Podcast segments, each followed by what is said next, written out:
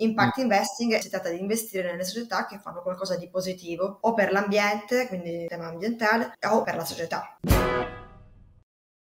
Elena, buon 2023 ovviamente anzitutto e siamo qui a festeggiarlo con questo speciale sull'educazione finanziaria realizzato in collaborazione con eh, Banca Generali e partner come Fontobel eh, con cui ho già parlato um, più di una volta su vari argomenti e argomento che abbiamo scelto oggi, che ci siamo scelti oggi, è, l'argomento del eh, cosiddetto impact investing. Uh, aiutami a, a decifrare questa, questa, orribile dicitura, che però, insomma, orribile perché è inglese, quindi all'italiano non piace mai la parola inglese. Sì, siamo nell'area ESG, no? investimenti sostenibili e di fatto è un po' il, l'apice, no? il, la, punta, la, punta, dell'iceberg di questo mondo, perché va un po' al di là di quegli approcci uh, che si sono visti un po' all'inizio, che si basano solo sull'integrazione del, dei concetti di ESG nel mondo dell'investimento, e va anche al di là del, dell'engagement, che significa investire magari in una società e cercare di cambiarla. Impact mm. investing è un po' l'apice perché si tratta di investire nelle società che fanno qualcosa di positivo o per l'ambiente, quindi il tema ambientale, o per, per la società, quindi il tema, tema sociale. E spesso diciamo cosa sia positivo, cosa sia uh, utile, eh, viene definito con riferimento a quelli che sono gli obiettivi delle Nazioni Unite, mm. Sustainable Development Goals, gli obiettivi di sviluppo sostenibile, che sono dei concetti abbastanza, uh, diciamo, semplici, nel senso che ciascuno di noi magari ci si ritrova, però ovviamente importantissimi come la lotta alla povertà, migliorare l'istruzione, migliorare la sanità, le energie rinnovabili, eccetera. Quindi Impact Investing si focalizza su queste aree. No, non ho capito Elena rispetto a quando uno mi dice ok ma investi in uh, fondi ISG, eh, qu- quale sia la differenza principale? Cioè impact investing è un pezzo, è all'interno del, del mondo ISG? È un pezzo del mondo ISG?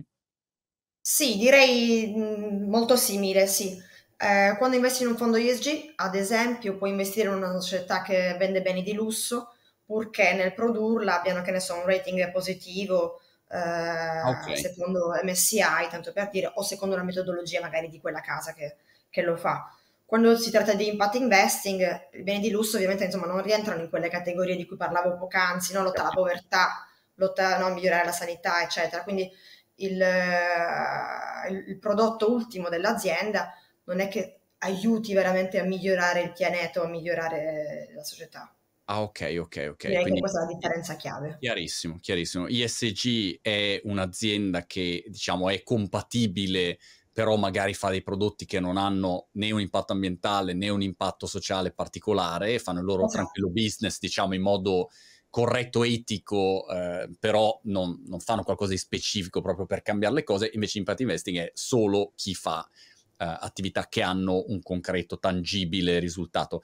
Eh, mi fai qualche esempio di impatto, ad esempio, ambientale? Che, che tipo di, di, azienda o, o di, di, dove si va a investire in questo caso?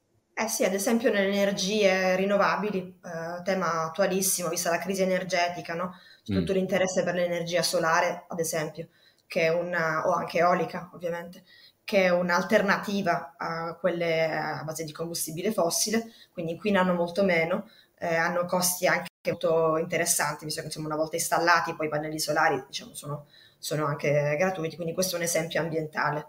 In campo sociale ovviamente abbiamo l'istruzione la sanità eh, e quant'altro.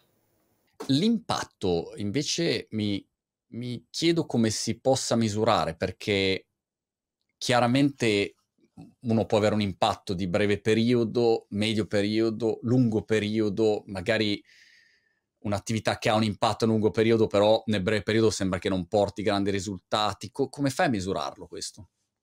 E noi lo misuriamo in vari modi, in particolare guardiamo la percentuale di vendite di un'azienda che sono legate appunto a questo tipo di prodotti. Quindi mh, mm, specificatamente tornando al discorso dell'energia, no? come viene prodotta, la percentuale di energia solare o, o eolica deve essere comunque eh, molto rilevante. E quindi questo è un primo aspetto. Secondo aspetto, cerchiamo appunto di tracciare l'allineamento, di, di individuare l'allineamento di questi prodotti con gli obiettivi delle Nazioni Unite, quindi quale obiettivo si, si interessa e poi guardiamo anche poi nello specifico di misurare eh, degli, degli, indicatori di impatto che sono diversi a seconda dell'attività. Se parliamo di, eh, se parliamo di eh, appunto energia, guarderemo me, quanti megawatt vengono prodotti in maniera uh, verde, diciamo in maniera green. Eh, se parliamo di un'azienda industriale, magari guardiamo l'opposto, cioè se si riesce ad evitare l'inquinamento. Se guardiamo invece ad esempio a un'azienda sanitaria che produce farmaci, vediamo quanti pazienti vengono, vengono curati con queste, con queste, malattie. Quindi l'indicatore è un po' diverso a seconda del, okay. del, settore, cerchiamo di entrare nel merito effettivamente del cambiamento che si, che si produce. Eh, ultimo, ultimo aspetto per misurare il tutto, secondo il nostro approccio, è un po' guardare in prospettiva futura.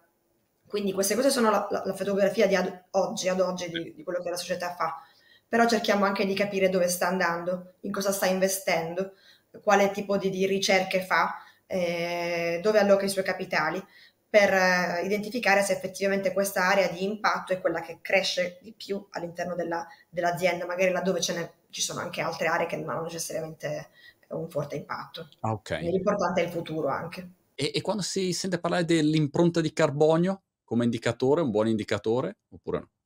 L'impronta di carbonio è abbastanza importante appunto per capire eh, se un'azienda sta inquinando con i suoi processi produttivi eh, o direttamente o anche indirettamente, no? si parla di scope 1, scope 1, 2, 3, eh, parlare mh, quindi della, delle attività dirette o quelle dei prodotti, per esempio semplice, diciamo quello delle, delle aziende che producono auto, magari l'auto in sé, la produzione dell'auto ha un'impronta di, di carbonio X, però quello che effettivamente inquina poi sarà l'utilizzo dell'auto Giusto. a valle no? dal, dal, dall'utilizzatore. Quindi un indicatore importante, però diciamo mh, non dice un po' tutta la storia se vogliamo, noi guardiamo spesso alle emissioni che vengono evitate, quindi non solo quelle prodotte ma quelle evitate, perché se tu confronti due società, ad esempio una, non lo so, un Amazon, un Apple, eh, ovviamente si trovano in settori che non hanno un una grandissima rilevanza a livello di, di, di cambiamento climatico, no? Eh, con i telefonini, insomma, possiamo misurare l'impatto della produzione, eccetera, però non è un settore di grande rilevanza. Però se vogliamo investire in un'azienda che fa un impatto, magari cerchiamo di investire in quelle che ehm, fanno tutt'altro, quindi ad esempio producono delle pale eoliche, no? che è un prodotto che in sé consentirà di evitare delle emissioni in futuro, perché appunto utilizzando l'energia eolica non utilizziamo i carboni fossili, eccetera. Quindi car- eh, impronta di carbone è importante in entrambe le società, però l'indicatore di emissioni evitate per Apple avrà, non avrà alcuna rilevanza, per un'azienda che produce invece pale eoliche ovviamente è molto, molto importante, quindi è un po' una sottigliezza, se vogliamo, della, della, della strategia di investimento impact. Che però, che però, è fondamentale, no, Elena? Perché alla fine dei conti, se uno entra nel merito, poi scopre tanti eh, piccoli, eh, piccole differenze che però fanno un'enorme differenza poi nel lungo periodo. Magari due realtà sembrano assolutamente identiche, però poi le conseguenze sono drammaticamente, drammaticamente diverse. Ma, ma questi st- strumenti, Elena, tu li vedi soltanto per un pubblico di investitori che ha, come dire, una sua etica e quindi dice basta, io eticamente investo a prescindere da, dai risultati, perché magari mhmm, una, un investimento di questo tipo può essere nobile da tutti i punti di vista, però poi non è che porti magari grandi risultati, o magari sì, a seconda de- dei casi. Ecco, co- come si colloca l'impact, l'impact investing nel mondo degli investimenti in generale? Ma noi abbiamo due tipi di clienti. I primi che sono quelli che dici tu, un po' che vogliono avere un'allocazione no, di, di, di, capitali impact proprio perché hanno magari degli obblighi etici o una regolamentazione no, che li spinge in questa direzione. Ad esempio i fondi pensione alle volte hanno una sensibilità particolare in tal senso, eh, soprattutto nel nord Europa. Però abbiamo di contro anche altri investitori che sono un po' più classici, magari vedono con un'ottica sicuramente di lungo periodo, guardano ai cambiamenti strutturali della nostra economia. Eh, se tu ci pensi, insomma, in ogni settore alla fine quello che sta predominando è un po' eh, la, la, la scelta più sostenibile. Esempio, nei trasporti, Sicuramente quello che cresce di più sono i trasporti elettrici o ibridi, no? A livello di treni, di, di auto, anche di monopattini, scooter, eccetera. Tutto l'elettrico cresce molto di più. Eh, a livello di packaging dei, dei prodotti, no? tutto quello che è riciclabile sostituisce la plastica, sta crescendo molto di più. Eh, anche a livello di sanità e la prevenzione, no? la diagnostica che sta crescendo di più, ridurre magari le attese ospedaliere, cercare di trattare le malattie, di curare le malattie eh, all'inizio, prende, prenderle per tempo. Eh, infine anche nel settore agricolo e alimentare in generale, eh, il trend è proprio quello di un'agricoltura che sia più efficiente, che riesca a produrre una quantità di cibo maggiore pur coltivando non la stessa quantità di, uh, di terreno agricolo, quindi più efficiente nel, quindi una strategia di investimento alla fine che scelgono tanti investitori che hanno un'ottica di lungo periodo, che vogliono investire in quelle aziende che continueranno a guadagnare delle, delle fette di mercato, perché inevitabilmente il nostro mondo si sta evolvendo in questa direzione. L'ultimo esempio che voglio magari citare è quello, se ci pensi, degli edifici, no? Mm, in Italia c'è stato l'eco bonus, tantissimi hanno guardato un po' no, l'installazione dei pannelli solari, ma anche cambiare, cambiare un po' finestre e quant'altro, cambiare l'illuminazione, eh, le pompe di calore, eccetera. Questo, questo, genere di scelte, grazie agli incentivi, grazie alla regolamentazione, eccetera, diventano quelle dominanti. Quindi un investitore che investe nel settore delle costruzioni o del, del eh, appunto energetico, quello che è, ovviamente guarda con un'ottica di lungo periodo a questi settori per cercare della crescita strutturale. Okay. Quindi è una scelta insomma razionale, non solo etica, è anche una scelta razionale. Chiaro perché poi uno sa che comunque magari oggi non, la, la, la, torta di mercato, la, lo spicchio di mercato, la fetta della torta di mercato è magari limitato, ma andrà solo a allargarsi in lungo periodo e quindi io re- scommetto su, su una direzione che poi è anche di lungo periodo. E le nuove generazioni come si collocano in questo contesto? C'è una maggiore sensibilità? Non gliene frega niente? come funziona? No, c'è una maggiore sensibilità in generale. E abbiamo fatto dei sondaggi interni sui nostri clienti e si vedeva che sicuramente le generazioni più giovani sono quelle che si fanno più domande anche a livello di, di no, dove vengono i prodotti, eh, anche a livello di alimentazione, no? ci sono più vegani e vegetariani nelle generazioni più giovani che non in quelle, in quelle no, di più grandi. E, però nel, nel nostro studio abbiamo notato anche che c'era una sensibilità maggiore anche negli ultra settantenni, e, part- e poi anche nelle, nelle, donne.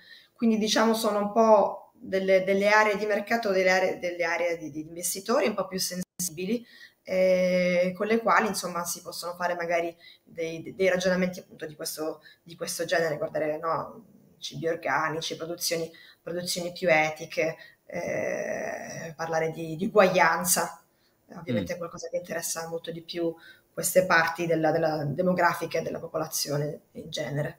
Per cui tu hai visto, Elena, diciamo, un cambiamento in, in questi anni rispetto magari a, a, alla generazione, alla diversamente giovane generazione mia eh, o insomma a, a, quella tipologia di investitore?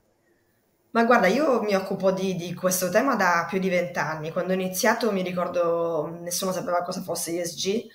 Eh, ovviamente prima dell'ESG c'era la governance, no? il, primo, il primo gradino è stato la governance stiamo parlando di prima dei vari scandali, mi ricordo quando chiamavo le società italiane prima delle assemblee per chiedere informazioni e tutti si stupivano perché insomma chi si chiedevano come mai volessimo capire chi sarebbero stati i, i prossimi amministratori, eh, vertici delle aziende, eh, come mai la governance fosse importante. Poi ovviamente abbiamo avuto tutti gli scandali da Enron, Parmalat in Italia, eccetera, la governance è diventata importantissima.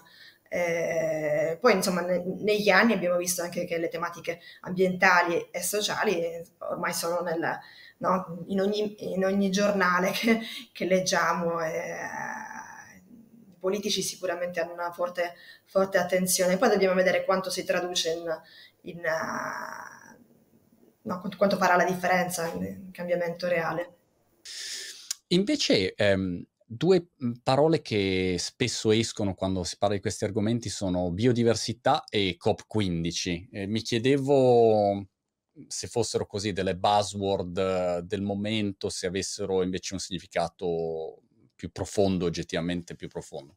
Ma magari la biodiversità sarà la nuova frontiera perché negli ultimi anni, mh, direi magari negli ultimi cinque anni, l'attenzione di questo mondo impact, eh, sostenibilità in generale, si è focalizzata molto sulle tematiche ambientali. Eh, grazie appunto a tanti incentivi che sono stati introdotti eh, in qualunque parte del mondo, dall'Europa alla Cina, anche all'America ultimamente. Eh, però diciamo non basta per certi versi. Eh, si parla sempre più di biodiversità, però mancano effettivamente gli incentivi, manca, ma, manca il framework. Fino a eh, praticamente qualche settimana fa, quando c'è stata la firma di un accordo che, che è un po' il, eh, la struttura per gli anni che verranno, in questo tema. È stato firmato in Canada, ma grazie con la spinta anche della, della, della Cina, ha fissato degli obiettivi come la conservazione del 30% del, delle nostre risorse a livello di, di oceani e di, di, di uh, anche risorse ter- terrestri. E in più, in particolare, invest- investimenti di 200 miliardi di, um, di, dollari annui, che sono un bel po' di soldi se ci pensi, un, una grande spinta quindi eh, per investire per la conservazione e la protezione eh, quindi appunto eh, ridurre l'utilizzo della plastica, ridurre magari gli agenti chimici che vanno, che vanno nel, nel, suolo, eh, produrre, eh, proteggere delle specie in, in, via di estinzione, ovviamente le foreste, mm. eccetera. Eh, se queste decisioni a livello no, politico verranno poi tradotte eh, in, in incentivi concreti, quindi si, questi 200 miliardi verranno spesi, sono sicura che insomma, la biodiversità significa eh, diventerà una delle... Eh, non sarà più alla moda, come dici tu, ma diventerà una, un trend strutturale di investimento. Stavo pensando che quest'anno Elon Musk ha perso solo lui 200 miliardi di dollari di valore proprio personale. Poverino, povero Elon, insomma, speriamo che abbia, abbia gli spiccioli per pagarsi il caffè, però insomma eh, son, è oggettivamente un importo assolutamente eh, rilevante. Senti Elena, per concludere questa chiacchierata, se chi ci sta ascoltando, guardando, um, vuole così approfondire il tema del, del impact investing, dove va? Cioè, va, eh, cerca su Google e poi ci sono dei fondi con scritto impact investing e, e, e sa che quelli sono i posti dove andare? Cioè, qu- quali sono i riferimenti per orientarsi in questo mondo? Beh, ci sono, sai, la normativa SFDR, no? che indica quali sono gli articoli 6, 8 mm. e 9, quindi sono quelli che hanno degli obiettivi un po' più concreti a livello di, di sostenibilità. Per impact direi di guardare tra la, la categoria 8 e, o ancora meglio eh, articolo 9, eh, che sono quei, quei, quei, fondi che hanno nero su bianco no? Nella, nei documenti legali, quindi nel prospetto del fondo, un obbligo non solo di perseguire un obiettivo finanziario, ma anche di eh, okay. appunto, per seguire un obiettivo specifico della strategia a livello di, di sostenibilità, hanno dei, degli obblighi di, di rendicontazione eh, a, a, tale proposito. E, quindi insomma sono quelli un po' più ancorati a questo, a questo, a questo obiettivo. E ovviamente c'è moltissimo greenwashing, si parla moltissimo di greenwashing, inviterei magari chiunque si interessa a questo tema un po' a guardare cosa c'è nei portafogli dei fondi in cui investono, perché è chiaro che se ci sono sempre le solite società, no? Sempre le, le solite top 10 di un qualunque fondo azionario globale, è chiaro che forse magari l'elemento differenziante non è che sia grandissimo, no? Per, per, avere un fondo che fa qualcosa di diverso dovremmo vedere una top 10 un po' diversa, ad esempio. Quindi anche quello può essere uno strumento utile in aggiunta all'articolo 8, 9, eccetera. Guardare un po' cosa c'è in questi Questa fondi. è un'ottima sì, ottima riflessione, Elena, perché spesso penso al supermercato un po' di tempo fa stavo guardando le free range eggs, ok? Le uova che non so come si dica in italiano, insomma. Um, free range. Le galline libere. Le galline libere vanno e fanno il giretto e quindi io compro le mie uova, tranquillo. Però a un certo punto ho avuto quella, quella curiosità di approfondire, mi si è aperto un universo perché ci sono 27.000 casistiche possibili. In un caso la gallina è un po' più, eh, ce ne sono 15, in un altro 150, in un altro lo spazio è più così. Cioè, eh, eh, dici, vabbè, ma ragazzi, ma eh, mettetevi d'accordo, non è la stessa cosa. Quindi la parola è identica. Immagino anche qua, Impact Investing, in fondo può avere poi tante declinazioni, quindi c'è una necessità, insomma, di, di capire, controllare, verificare, ecco, immagino. Sì, sì, sì, sì, ma infatti appunto il regolatore sia in Europa che anche in America, nel Regno Unito, che insomma dopo la Brexit fa un po' un mondo a parte, tutti vanno un po' nella direzione di definire cosa sia questo, non solo impact investing, ma in generale ESG, sostenibilità, eccetera, fissare dei, dei paletti. Sai che c'è la tassonomia, eh, che è un po' uh, no, il cardine, il vocabolario che dobbiamo utilizzare sempre di più, la tassonomia europea eh, per investimenti verdi, green, eh, appunto immagino che sarà un tema che verrà sempre più regolamentato perché come dici tu il consumatore deve essere protetto, no? si deve, deve capire cosa, cosa, compra, soprattutto se uno si aspetta di comprare un fondo, non lo so, sostenibile, ovviamente il fondo dovrebbe esserlo, così come a livello europeo abbiamo avuto tanta normativa per non so, lo champagne, il parmigiano reggiano, certo. non puoi chiamare un formaggio qualunque parmigiano reggiano a meno che non ha quei requisiti. Idem per dei fondi sostenibili o di impact eh, nello specifico. Elena, è stato molto interessante e ti ringrazio per la breve masterclass e ci aggiorniamo alla prossima con te e con il nostro speciale sull'educazione finanziaria.